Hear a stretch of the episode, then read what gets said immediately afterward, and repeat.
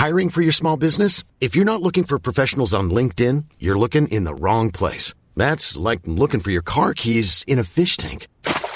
LinkedIn helps you hire professionals you can't find anywhere else, even those who aren't actively searching for a new job but might be open to the perfect role. In a given month, over 70% of LinkedIn users don't even visit other leading job sites. So start looking in the right place. With LinkedIn, you can hire professionals like a professional. Post your free job on linkedin.com slash people today. Life is full of what-ifs. Some awesome, like what if AI could fold your laundry? And some, well, less awesome, like what if you have unexpected medical costs? United Healthcare can help get you covered with Health Protector Guard fixed indemnity insurance plans. They supplement your primary plan to help you manage out of pocket costs. No deductibles, no enrollment periods, and especially no more what ifs. Visit uh1.com to find the Health Protector Guard plan for you.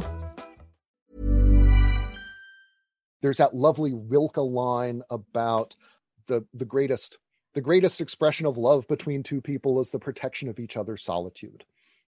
In a way, part of the challenge of of going back to work is both sort of rediscovering that rediscovering the kind of sociability that that we have missed when our commutes consisted from moving from one side of the couch to the other side of the couch but i think also sort of probably reconstructing some of the or um, constructing social rules within workspaces or offices that maybe are a little bit different than they were before that pay a little more respect to the need and the value of being of kind of alone together that turn turn the office from a kind of you know constantly ringing pinging updating carnival of notifications that leave us constantly semi distracted and replace it with something that permits for a higher degree of productivity but also a greater degree of purpose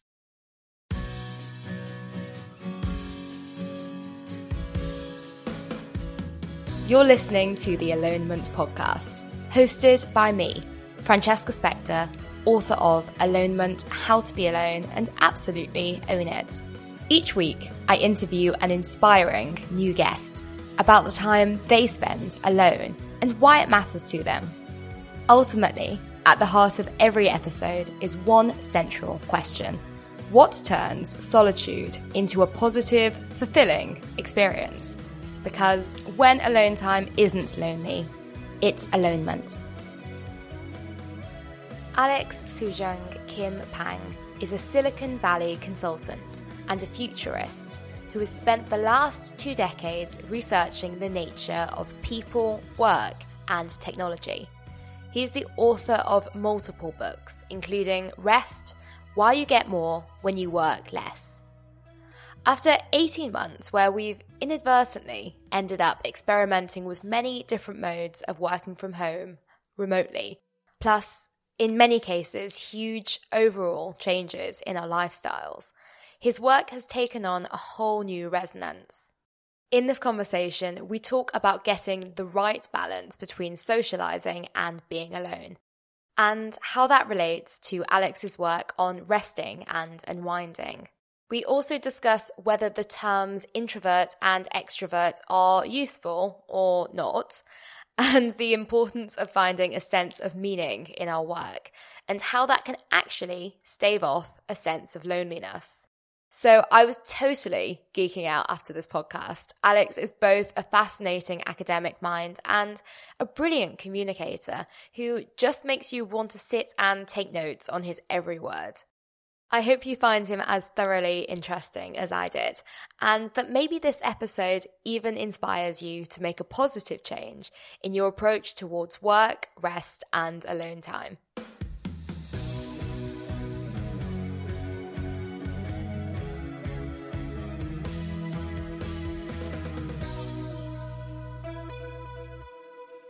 You know, we often talk about and are dissatisfied with the term work life balance almost as if i mean that's uh, in the because that communicates a sense first of all, of course, that these are sort of uh, that these are are more separate realms than you know than we often experience. But also, there is a sense that balance is a kind of static thing as opposed to a dy- you know as opposed to a dynamic one.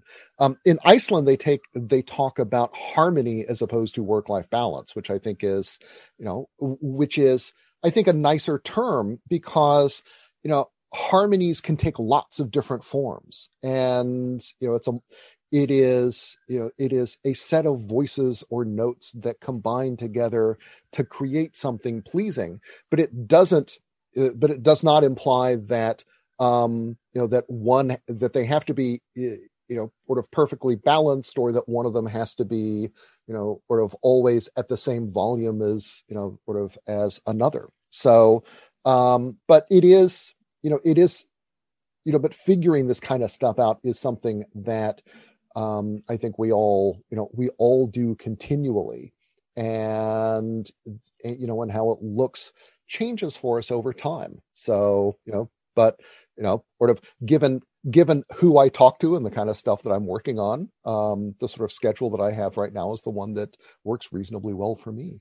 So I think that's great. I love that concept of harmony as opposed to balance because it, it is a subtle difference but i think you know balance i imagine a sort of seesaw and you know that, that things have to be in the exactly the same amounts whereas yes that idea of harmony of you know voices coming together and sometimes uh, and i you know i know this as well with um with alonement when i talk about it in terms of moderation sometimes five minutes of that five minutes of that alone activity which has a lot of crossover and mm-hmm. we're going to talk about that later on, but has a lot of crossover with the idea of resting for a lot of people. That can be enough in a day sometimes, as long as it's seen as a value and done intentionally. Yeah, no, I think you know um, that kind of break, that sort of time to oneself at the right time, it you know, can be sort of can be invaluable. You know, one of the things that I have seen in my work looking at kind of the daily lives of really creative people you know is that they often will have these kind of layers of periods of really intensive focused work or their you know or time where they are working really intensively with other people com- alternating with periods where they are either resting or they're on their own. And i think that that you know that that being able being able to uh, sort of to alternate that sort of during one's day or you know sort of week or life is really important for sort of creating a sense of sort of wholeness in one's life being able to take advantage of the things that you can do with other people and the things that you can do by yourself. Um and you know also sort of recovering recovering or recharging the kind of mental you know the mental uh, sort of energy that you spend in the company of others or doing things for others. So i think that you know being able to you know being able to work that in turns out to be a really valuable discipline. Yeah yeah. I, am glad i'm glad that uh, i'm glad that you think that that is an important part of that harmony that you talk about um, I'm interested. So when when we talk about things like rest, I and I, you know I'm very crudely defining introversion versus extroversion at the moment. But the way that I understand it, and I know that a lot lots of other people have come to understand this, is that you do recharge as a as an extrovert through seeing other people, whereas as an introvert you recharge through time alone. And even though you might enjoy both things, the sense of recharging and the sense of, I suppose, getting that rest and re energizing is very specific for both types. So I suppose my question is how do you think, you know, in, in the way that you see it, rest comes into time alone and also what standpoint do you come at, come at it from are you would you say you're an introverted person or you're an extroverted person or do you think indeed those definitions are helpful right um so, one boss described to me as a sort of an extroverted introvert, though you know I think sort of the reality was I just didn't like them very much. Um, so that's that's that's why that's why I came across that way. Um, I think that the you know broadly speaking, those terms it you know it's not unuseful um, to you know to uh, to apply those kinds of categories, so long as you don't treat them as you know really hard and fast, and rather as kind of points along points along a scale. So I mean, I do think that the you know that um, what I my sense of this is that there are kind of two axes for sort of in which sort of rest and psychological type sort of uh, sort of uh, interact. One of them has to do with you know, you know, are you set more on the introverted or the extroverted side, or in particular, you know, are there you know. Uh, does that mean that restorative activity your most restorative activities will tend more to be a little more solitary versus ones that are sort of more social okay so there's kind of that in the absence of anything else. And then there's the question of kind of what work do you do and what, you know, kind of what batteries do you need to have recharged? And so if you are, you know, I think that, um, you know, for me, given that a good bit of the work that I do is, you know, writing and thinking, and it's stuff that happens by myself, even if even if I am maybe a little bit more of a on the introvert scale, more of the social stuff that I do tends to be with other creatures, um, either with kids or my spouse or um, with my dogs, one of whom is just off camera or snoring away, and I hope you can't uh, hope you can't hear him. Or if you do, you know this is this is 2021, and this is what this is what working life is like now. So you know, I think that the you know it would be you know if you were if you were kind of constructing a scale it would be like you know you need a certain number of points to you know that, sort of you know good rest will consist of something different from your normal work probably. Um you know plus or minus a couple extra points depending upon whether you are you are in you are kind of naturally more introverted or extroverted and whether the work you're doing is more introverted or extroverted. So if you're an extrovert doing extroverted stuff um you know may you know the uh, sort of the the you know the the the final the final number will be different than if you're an uh, that if you're a naturally extroverted person who's mainly working on your own. So um that's how i think that all plays out. Yeah so it's like a sort of axes either way and you kind of put yourself on that scale. Yeah i found that exactly. so interesting. So but you know i think that there uh, that it is you know these kinds of things i think are useful as kind of starting kind of starting points for figuring out what works for you.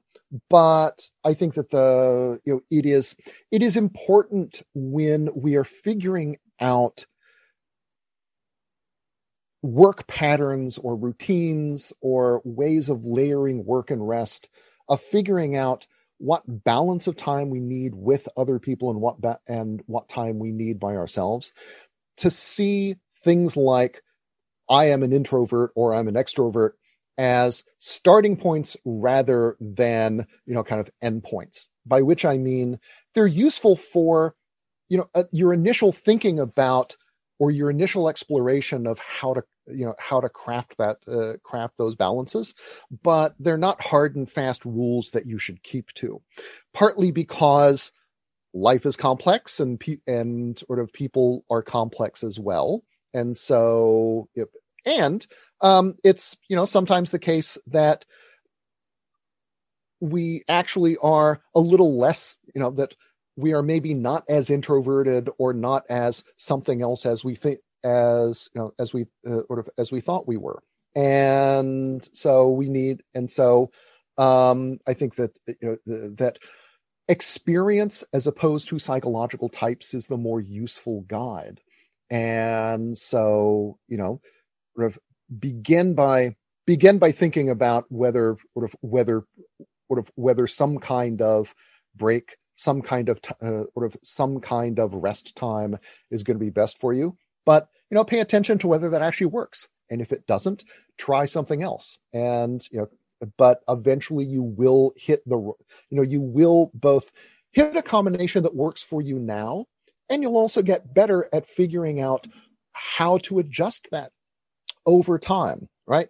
As you know sort of uh, as you you know you add members to the family as kids grow up as you change jobs as the kinds of as the demands of your work change. So too do your needs for rest, your needs for time with other people or time to yourself, that balance also changes as well. And if you practice figuring out how to rest well, you get, you know, you get better at figuring out how to make those adjustments you know, as your life unfolds and evolves. So, um, you know, and it's not always going to conform to, you know, what you know, to sort of the results of, you know, a, you know, a 10 question psychology quiz that you took on, you know, you took on social media.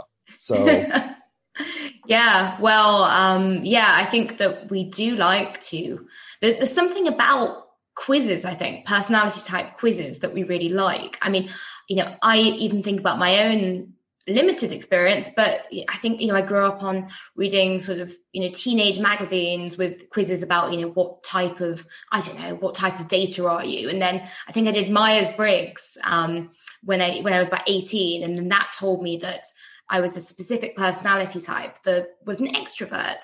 And that limited me as I got older because it meant that I never explored alone time ironically given that you know when i turned 27 that became some uh, that became a sort of personal journey that turned ultimately into my career exploring that. But it, it's it's so i think i really get what you say about labels being restrictive especially when we can't say that we're going to put a label on ourselves and not change because life changes around us. So we can't really expect one thing to be stagnant while the other isn't Exactly. I suppose.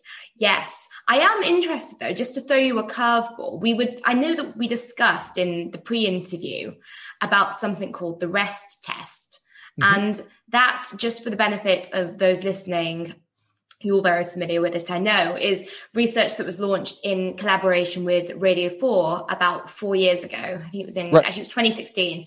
And it came, it came out, they were looking at rest. It was a very large scale study across a number of different countries, but they identified the activities that were most restful for people. And interestingly, a lot of the, you know, the, the top five, I think all of the top five, in fact, were ones that were typically done alone. So that was reading, being in nature, listening to music, um, and quite literally being alone in and of itself was counted as an activity. So, how does that factor into what we've just spoken about about rest sometimes, or you know, leisure time, being away from work, sometimes being with other people? If actually it's proven by, well, at least suggested by that study that alone time is that commonality. Mm-hmm. So I think that the you know one of the one of the features of rest that we tend to underestimate is that um, uh, it has an important mental component or important cognitive component. And it's also sort of you know and that and that for many of us the most restorative forms of rest are ones in which our minds don't really have to do or uh, don't have to do very much consciously. So you know this is uh, so one of the uh, and so you know when you look at um, the choices that knowledge workers make or sort of creatives make about or of uh, about rest in their rest in their everyday lives. Um, you see them doing things like you know a couple hours really heads down focused on the manuscript, the composition, this you know something something on a screen, and then sort of as uh, sort of as a break, um, you know going out and going for a walk or working in the garden for half an hour or sort of generally doing something that is fairly physical that doesn't require a huge amount of conscious attention. And this is valuable for sort of for two reasons. Number one that you know uh, sort of concentration and focus itself requires a lot more energy a lot more calories than we you know than we than we often often assume right? You know what can be more sloth slothful than just you know staring at a screen? But you know in reality our brains are really greedy. And when we you know when we ask them to concentrate it takes a pretty fair amount of energy to do that and so you know recovery and so recovery time allows us to sort of to kind of rebuild uh, sort of rebuild those those energy stocks. The second reason this is valuable is that when you you know when you work hard on something and kind of get really into flow really immersed in it and then you take a break your mind, even while it is moved on to something even while it has moved on to something else your attention is directed elsewhere or is directed nowhere at all when you're kind of mind wandering as you might when you take a familiar path sort of out on a walk. Part of your brain is still turning over issues problems un, you know sort of unanswered questions that uh, that you have in your work.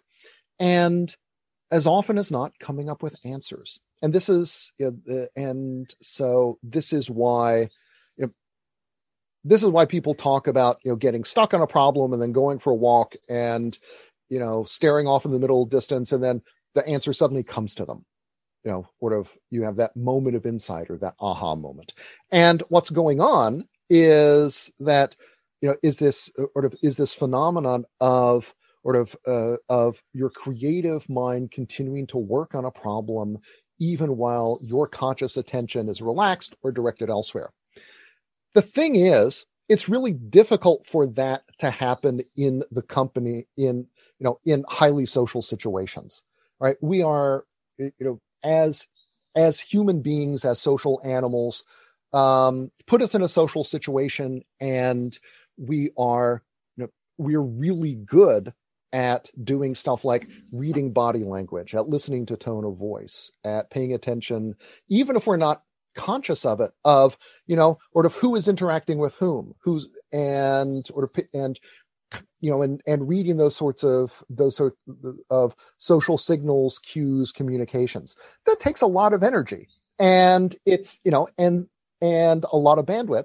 And it's challenging to do that you know to sort of uh, it's all it can be challenging for that to be um sort of to be sort of physically and cognitively restorative in the way that time by your uh, sort of time really by yourself can be. And so i think that that's you know that's part of what um, the rest study is observing and why it is that you know that uh, that people you know that people who are answering a survey online. And therefore are probably part of you know sort of part of a world in which they are constantly interacting with other human beings whether it is on zoom calls or in 2016 in the form of emails and slack and chat and other things. Um, you know these are probably people who have an awful lot of social interaction going on constantly and so for them the uh, sort of their the the best kinds of rest the most restorative kinds are going to tend to be ones in which they are taking time just for themselves in which they are able to be sort of usefully sort of you know usefully and restoratively alone. Yeah interesting. So spoken like a true academic there alex in questioning the sample size as well. Yeah well or at least you know sort of the the sampling the sampling conditions so. Sampling conditions that's the one yeah. Yeah i think that's really true. I think it's um you know they say um i don't know the, exactly what it is but you know something like 80% or 90% of what someone says is from their body language not just from what they say. And you know given that we are sort of maybe focusing on all those subconscious cues, uh, it, you know, you can only imagine that it's exhausting for your subconscious being mm-hmm. tuned into that. So that would make sense in terms of why that, you know, part of why that might be, um, as well as obviously, you know, the, the answers that people give and the people that will respond to this kind of survey.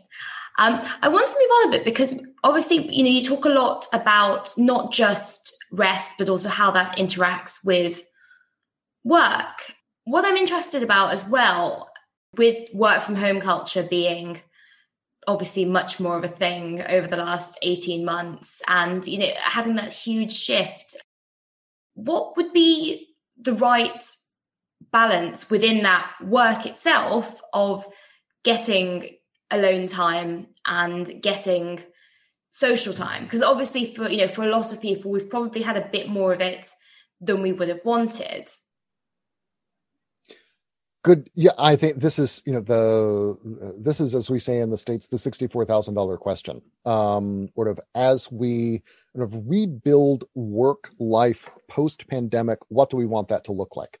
I think it's pretty self evident for most of us that going back to the way things were at the end of 2019 um, is suboptimal. It might have been, it might be great for, you know, for most CEOs and some of our bosses, but for, but for a lot of other people, there were, it was, it was more problematic than um, we were willing to acknowledge. And I think that we found that we have found both challenges and benefits in the kinds of flexibility, remote work, working on our own that we've experienced in the last year and a half. The question is, which parts of that do we want to keep, and which parts uh, sort of do we want to sort of uh, you know do we want to uh, sort of uh, sort of uh, sort of set aside? Um, I think that the you know. There's never been a faster or easier way to start your weight loss journey than with PlushCare PlushCare accepts most insurance plans and gives you online access to board-certified physicians who can prescribe FDA-approved weight loss medications like Wegovy and Zepbound for those who qualify. Take charge of your health and speak with a board-certified physician about a weight loss plan that's right for you. Get started today at plushcare.com slash weight loss. That's plushcare.com slash weight loss. plushcare.com slash weight loss. Millions of people have lost weight with personalized plans from Noom like Evan, who can't stand salads and still lost 50 pounds. Salads, generally, for most people, are the easy button, right? For me, that wasn't an option. I never really was a salad guy. That's just not who I am. But Noom worked for me. Get your personalized plan today at Noom.com. Real Noom user compensated to provide their story. In four weeks, the typical Noom user can expect to lose one to two pounds per week. Individual results may vary. Hold up. What was that? Boring. No flavor. That was as bad as those leftovers you ate all week. Keke Palmer here, and it's time to say hello to something fresh and guilt-free. Hello Fresh. Jazz up dinner with pecan-crusted chicken or garlic butter shrimp scampi. Now that's music to my mouth. Hello Fresh. Let's get this dinner party started. Discover all the delicious possibilities at hellofresh.com. I'm Sandra, and I'm just the professional your small business was looking for. But you didn't hire me because you didn't use LinkedIn jobs. LinkedIn has professionals you can't find anywhere else, including those who aren't actively looking for a new job but might be open to the perfect role, like me. In a given month, over 70% of LinkedIn users don't visit other leading job sites. So if you're not looking on LinkedIn, you'll miss out on great candidates like Sandra. Start hiring professionals like a professional. Post your free job on linkedin.com slash people today. What what I'm seeing from you know, sort of from surveys both of employee uh, uh, both of workers talking about their preferences for things like you know for things like flexible work or hybrid work and from companies that seem to be thinking seriously about this is that um sort of many, many of them are coming down on the uh, coming down around you know having having people back in the office, let's say a couple days, you know, two or three days a week. And this is, for me, not a terribly surprising number. Partly, uh, you know, uh, partly because there is uh, Brendan Burchell's research in Cambridge around sort of the, you know, how much work do we need in order to be happy, um, which for which for that study was partly how much time do we need to be you know working around other people or doing things for other people in order for us to be you know sort of to be happy? That came down to around eight hours a day or sort of eight hours a week. So if you work one day a week um, you get a certain amount of happiness. If you work let's say 24 or 40 or 60 hours a week you're not necessarily twice or four times or five times as happy as or as you were sort of after after the, those eight hours. So you know what it tells us is that there is a kind of minimum amount of contact that uh, sort of that many of us like to have when we are working with other people. Um, add to that the fact that the you know that there is a certain amount you know that there are things that we can do when we are when we are in the company of others that are simply either logistically easier or that tap into you know, collective knowledge, our ability to, you know, to sort of to read the room that facilitate sort of collaboration sometimes around um, sort of around difficult pro- you know projects that are either technically difficult or have a lot of moving parts or which are you know which touch on sort of on sometimes um, emotionally difficult or fraught areas where that are much easier to negotiate when you're in a room and you can see people and read body language and do you know and and sort of and take advantage of sort of of all of those all of those channels. So i think that the that I think for all of us, I think that the, you know, as individuals and companies, the challenge is going to be figuring out what work we, first of all, what work we actually can do best in isolation or on our own versus what work genuinely requires or is supercharged by the presence of others number one. And then number two as individuals you know sort of of how much how much time to ourselves versus you know versus time in proximity to other people not even necessarily interacting with them, but simply being in the same room with them is sort of uh, will give you know will give us best results personally.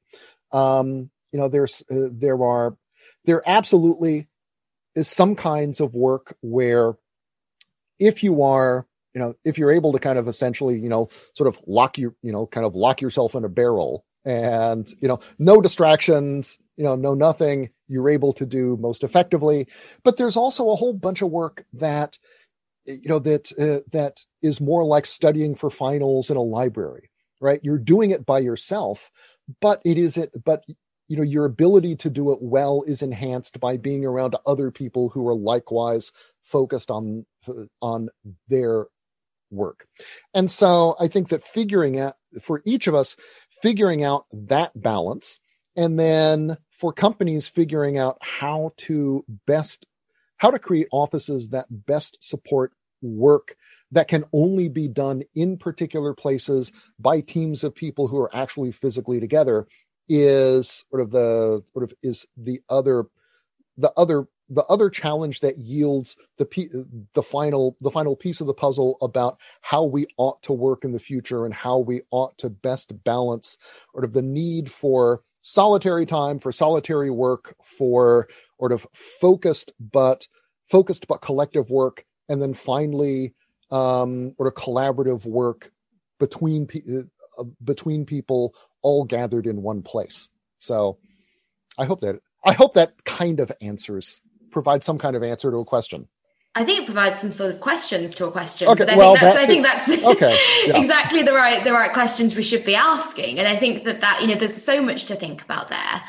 But of course, you know one of the one really interesting thing is you touched upon how aloneness is it's not just so objective. Actually, sometimes being alone, surrounded by people who are silent, or even alone in a library surrounded by strangers that can actually be an effective means to help us feel, I suppose, connected or to make us feel motivated or whatever it is, whatever effect it has on our work. I'm sure many people listening to this can relate to that feeling of alone togetherness that actually feels quite positive.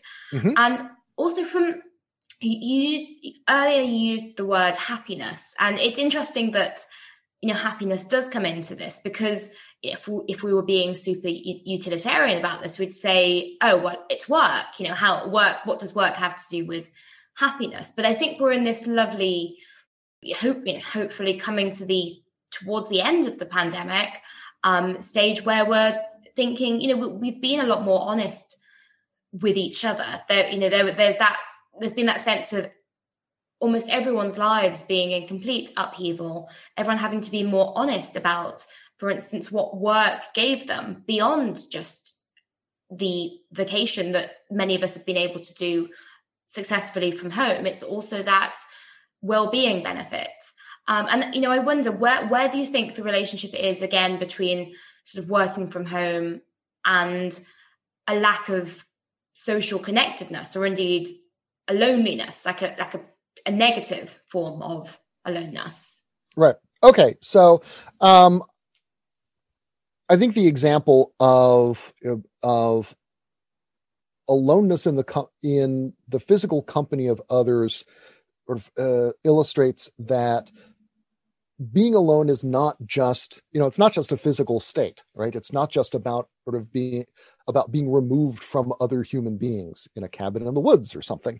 Um, there is an important kind of social dimension to it and and there is also sometimes um, a you know a kind of collective or cooperative dimension to it as well. So when you are you know let's say in you know sort of uh you know you're in a movie theater for example there is a you know there is there is a social contract around what you're around everybody not talking so that everybody can enjoy the sort of you know can enjoy the experience on the big screen. You are in one sense you are able in a sense to preserve some degree of aloneness of or of individual engagement with this experience because all of you agree that this is how it's going to work. You know similar kind of thing where you are silent in a library. Um, this is you know this is a social agreement that serves to support you know the, to support everybody's uh, sort of uh, everybody's ability to focus on their own thing. There's that lovely rilke line about um the sort of about the the greatest the greatest expression of love between two people is the protection of each other's solitude. Um mm. and yeah isn't no it's it's really it's it is it is counterintuitive but you think about it for a minute and it's wow that makes an awful lot of sense. And so you know i think that the you know that uh, that part and in a way the challenge part of the challenge of you know of going back to work is both sort of rediscovering that degree of uh, you know, rediscovering the kind of sociability that we you know that uh, that we have missed when our commutes consisted from moving from one side of the couch to the other side of the couch. Um, but i think also sort of probably reconstructing some of the or uh, constructing social rules within workspaces or offices that maybe are a little bit different than they were before, that pay a little more respect to the need and the value of being alo- of kind of alone together, and that turn you know that turn the office from a kind of you know constantly ringing pinging updating carnival of notifications that leave us you know, constantly semi distracted and replace it with something that is uh, that permits for a greater degree of focus and perhaps also a greater degree higher degree of productivity but also a greater degree of purpose. I don't know if you're eh, or if your listeners are familiar with paul dolan's work he has a lovely book called happiness by design and he talks about happiness as consisting of both pleasure and purpose. There, that uh, that when you take a kind of long look at lives, that um, happiness can come from having gone on vacation, you know, sort of the three weeks in Mallorca or sort of or Hawaii or whatever, um, which we all look forward to getting back to. But happiness also consists in being able to do things that are purposeful. You know, sort of that uh, and it's not always the case that things that make us happy have both in equal measure right? There are some things that can be very challenging um, but which have a lot of uh, but which satisfy our need for purpose and therefore sort of make our or, uh, and uh, and thus make our lives better. And i think one of the things that we uh, that we need to see more of in work in the future is attention to that need for purpose, um, to the need to have work that is uh, from which we can construct a sense of meaning. And I think that, and this is, you know, this is not not just something that we can achieve at a kind of, you know, sort of this is not just you know some kind of grand exercise that involves let's say turning a company you know turning a company green or sort of you know changing its investment portfolio purpose is purpose and meaning are things that we can sort of design through lots of everyday practices. Um, you know, uh, through for you know one small one small example is having lots of small daily wins. Um, being especially in professions in businesses where we work on where perhaps we make a contribution to some very large uh, very large enterprise or we work on things that have very long deadlines it's often difficult kind of at the at the end of the day to keep track of how much we got done. And so you know giving having things like if you're a writer word counts that give you you know that uh, that let you at the end of the day see how much stuff you've gotten done this is actually pretty significant for helping us be happier at work helping us stay on track and helping us actually you know finish finish the stuff that uh, that we want to do which contributes greatly to our sense of purpose. Um and i think that you know, one that one component of that you know, is figuring out um figuring out how to support how to support modes or times when we are when we are with other people but also sort of when we are uh, sort of when we are working on our own or you know or when we are resting from that and so um but you know the but understand but if we can do that we can make work more purposeful make it more meaningful and therefore you know, sort of uh, uh, allow us all to have healthier and happier lives. And End of rant. Also, and also, uh, no, I mean, I think it's, I think it's fascinating, and I think it's that you know that idea of purpose. I think uh, that idea, you know, I, I suppose for most of my life, and I think that you know most of us, we we do associate sort of curing loneliness with other people and sort mm-hmm. of you know in, in quite straightforwardly connecting, talking to, actively interacting with those people. And so I think the fact that having purpose in our work can be such a great, I don't know, not cure for loneliness, but can actually be a coping mechanism is very interesting. But what about, you know, what about the actual sense of community that we get from work and the, you know the actual interactions the the going for lunch with people the the mm-hmm. happy hours Do, should should we be expecting our work to give us that given how much time we spend at work and how many of our how many of our friends um are workmates uh, the, the answer the answer is almost inevitably yes. Um and this is you know, it's also the case that um, companies where people regularly eat lunch together or group, you know, or sort of coworkers, coworkers who regularly take breaks together tend to be happier and better performing than those that do not. There's a lovely study of um, of firehouses, fire, in, you know, fire engine companies in the United States. That and there's a in the U.S. there's a tradition of you know of when you're a firefighter you're usually on on call for let's say 24 hours a day and that's your you know your uh, and you and so you live at the firehouse during the period with, or during your shift. One of the things that traditionally firehouses will do is they will cook together. And there's a whole there were there are cookbooks of you know that uh, that uh, that firemen write and sort of it's a it's a whole like subculture within you know within american cuisine. Um and it turns out that the places where that that do in which people cook together as opposed to you know everyone just kind of bringing their own food.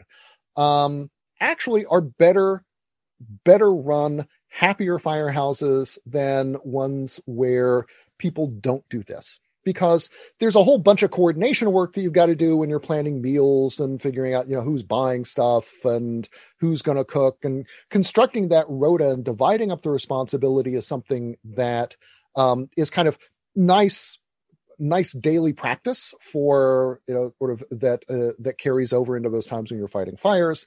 But also eating together is quite powerful a social thing right? It's an opportunity to trade stories. Um, there is, you know, there's a kind of primal psychological dimension to feeding other people that um, sort of that can't be uh, uh, that can't be overstated. And so, you know, I think that doing that, you know, that eating in groups is something that turns out to have a lot of potency and you know and um, does does tend to make us you know help us be sort of better happier people. Um, you know this is something that i see in companies that move to four day weeks quite often. You know they will redesign the work days so that you've got these periods where everyone's a little bit antisocial right? You can sort of focus on your work. You don't have to talk to other folks. You don't have to answer the phone etc but they balance that with every with bringing in lunch for everyone. And so and the companies that don't do that that only do the first part the focus part but not the you know, not the eating together part, are more likely to say the four day week isn't working for us and to go back to their old ways of working. What this tells us is that, you know, while, while I, while I do not want to advocate for the idea that the workplace should be the center of our emotional lives, and indeed, I would argue that uh, that we live in an era in which expectations around emotional investment in work um, have really gone overboard, right? That you know we have we have sort of as what one sociologist calls greedy professions, you know, fields that require that demand not just our time but our love, and that uh, you know that uh, but which do not you know but which do not love us back, as as Sarah Jaffe puts it. But you know it is I would not argue that that that is a good thing, um, however, eating lunch with your friends, eating lunch with your colleagues does turn out to be a good thing. And so I think that this is, you know, that companies, companies that did not do that beforehand, um, should start doing it now. And I think that they will, they'll see that, you know, that, that there'll be better places and it, it will be you know, another, another little incentive to get people back in the office to give them a reason to come back together and you know probably to make you know to make to make the office you know, a slightly nicer place. I think that's great and i think you know coming back to that idea of harmony you know it's not necessarily about i don't know us getting back and sort of readdressing this balance of quite a lonely 18 months with constant time together it's actually taking the best of both worlds and doing that in a very intentional way um, you know, finally, I, I want to get onto, I think we've spoken quite a bit actually about, you know, aloneness and how alone month, positive alone time can be very beneficial from, you know, from a working perspective, sometimes in a resting perspective. What is your alonement? I know that you live, I think, with your wife and kids and a couple of dogs. I believe mm-hmm. so. It must be quite busy over at your household. Um, you know, the the dogs the dogs are getting on in years, so we have bursts of busyness, you know, at mealtime and when they want to go out for walks. Otherwise, they are they are they are models for how to rest well. Um, no, I think that the you know, sort of f- for me, um, the kind of work that I do has it, sort of has one component that really requires diving deeply kind of into myself. And it, writing is a you know sort of research and writing can be quite solitary activities kind of necessarily so. But i find that that is and you know i find a really good day is one that in which i'm able to balance that with either interviewing someone or you know or being interviewed um, having that kind of social interaction. And then, you know, maybe doing some other kind of work related thing or getting out into the world and having kind of much lower intensity kinds of conversations or interactions. You know, I tend not to talk a whole lot about, you know, sort of about the default mode network and uh, you know when solitude with you know the person who's making coffee um and you know that's that's totally fine but i think that you know for me a good day is one in which i'm able you know, you know, in which I've got focused time to write something. I've got sort of time where I'm where I'm where I'm kind of interacting seriously and deeply with sort of with with someone else. And then when I've got also some kind of sort of business commercial transactiony kind of thing that is lower intensity but feels like I'm moving the bar on you know something in my life. Um, you know, something that provides some kind of small win that is you know, that is tangible, measurable, that you know makes maybe the household a little better or my dog's a little happier or something. And so, you know, for me, the challenge is not so much finding time to myself because that's kind of baked into, you know, an important part of my work. It's figuring out what, you know, figuring out that balance of sort of this kind of work, you know, of work that allows me to be sort of usefully on my own, um, work that brings me in contact with sort of uh, sort of with other people in uh, in interesting ways and then this other kind of sort of social interaction that is lower key but still turns out to be pretty important for you know sort of uh, sort of for our happiness and sort of our sense of you know sort of being grounded in the grounded in the social world so yeah so that's how it plays out for me that's so the axis we were talking about earlier. So your your work and your alonement, they kind of are quite aligned. There is quite a lot of crossover there. There is, yeah, yeah. which is wonderful. Yeah. Which I think is what a lot of people possibly would be aspiring to from you know in a perfect world from work as well. Mm-hmm. Well, Alex, thank you so much. This has been such an interesting discussion. Well, thank you very much, Francesca. It's been a real pleasure. Hey guys, I really hope you're enjoying the show. While this particular episode may have come to an end, the conversation is just beginning. Head over to alonement.com to hear more about alonement and sign up to our free monthly newsletter. You can also follow us on Instagram at alonementofficial. Oh, and remember that sharing is caring. So if you got something from this episode, why not share with a friend who you think might benefit from listening? Even when we're on a budget, we still deserve nice things. Quince is a place to scoop up stunning high-end goods for 50 to 80% less than similar brands. They have buttery soft cashmere sweaters starting at $50, luxurious Italian leather bags, and so much more. Plus, Quince only works with factories that use safe, ethical, and responsible manufacturing. Get the high-end goods you'll love without the high price tag with Quince. Go to quince.com slash style for free shipping and 365-day returns. Even when we're on a budget, we still deserve nice things. Quince is a place to scoop up stunning high-end goods for 50 to 80% less than similar brands. They have buttery soft cashmere sweaters starting at $50, luxurious Italian leather bags, and so much more. Plus, Quince only works with factories that use safe, ethical, and responsible manufacturing. Get the high-end goods you'll love without the high price tag with Quince. Go to quince.com slash style for free shipping and 365-day returns. Imagine the softest sheets you've ever felt. Now imagine them getting even softer over time. That's what you'll feel with Bowl & Branch's organic cotton sheets. In a recent customer survey, 96% replied that Bowl & Branch sheets get softer with every wash. Start getting your best night's sleep in these sheets that get softer and softer for years to come. Try their sheets with a 30-night guarantee. Plus, get 15% off your first order at bowlandbranch.com. Code BUTTERY. Exclusions apply. See site for details.